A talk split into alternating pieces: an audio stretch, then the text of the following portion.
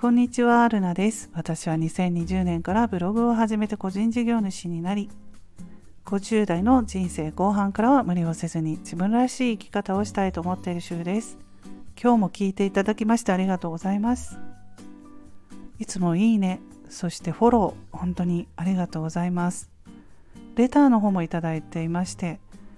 昨日レターいただいてたんですけれども、王さんありがとうございます。AI イラストということで Canva で AI イラストがオリジナルのね画像が作れるという話を少し前にしていたと思うんですけどノートというブログでも詳しくねその AI のイラストの作り方 Canva で書いていましたがその Canva の情報をねありがとうございますということでレターをいただきました。キャンバのイラストはね結構そうそうアニメチックなんですよね。でもね絶対ねこれからまたどんどん進化すると思うのでもっとクオリティの高いものが作れるようになるんじゃないかなと思うんです。他にもね AI のイラストを描く有名なところでミッドジャーニーとかあると思うんですけどちょっとねハードル高いですよね。Discord っていうところに入って Midjourney は画像を生成するので Canva だったらウェブ上だけでね作れるので簡単にできるのがねいいところだと思います。はいというように同じ世代、えー、アラフィフなんですけど私同じ世代の方からレターをいただいたりして AI で画像を作ったりとか文章ブログの文章をサマリー FM みたいに音声からテキストに変えてできるというところでねそういう情報をもらって喜んでもらもらえてるっていうのがね、まあ、私あの本当に励みになるんですけれども言ってよかったなっていうふうに励みになるんですけれどもいろいろやりたいなっていう気持ちはあってもなかなか体がついていかないっていうところもあるんですよね。私ブログを書いてるんですけれどもブログの初心者の頃は文章を書いてもうすぐ出すっていうことをやっていたんですけどどんどん何年もブログ書いていくうちにこだわったりしてね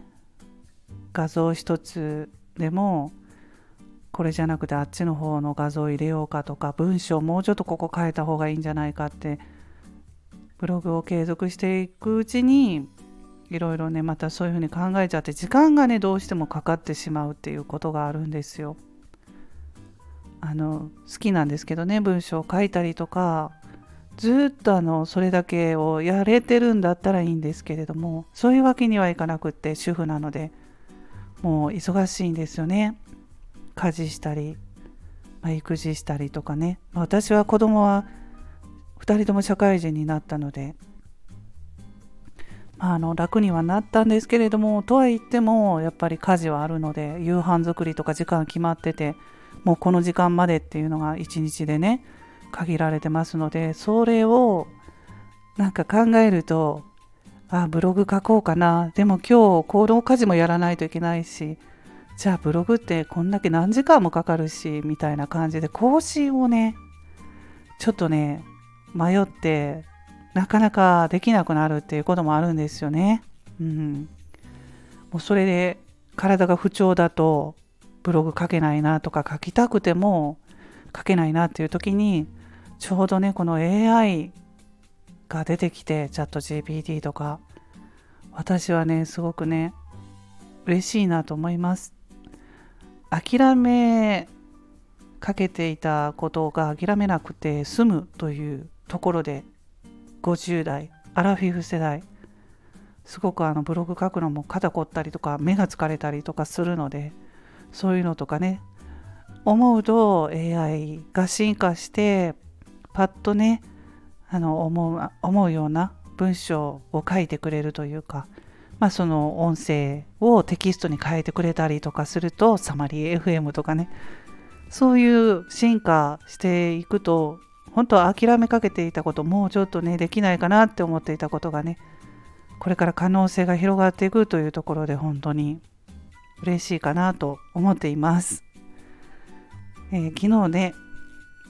話は変わるんですけれども昨日はね一日中片付けをしてたんですね家の。うちは子供が社会人になってもう学生ではないしいろいろ残していたものまあもう教科書とかね分厚い辞書とかそういうのは結構処分してたんですけどまだまだねこの間も話してたんですけど洋服とかたくさんあってもう子供が前ずいぶん前に着ていた洋服とかもったいないかなとか思いながら残してるものとか、まあ、自分のものも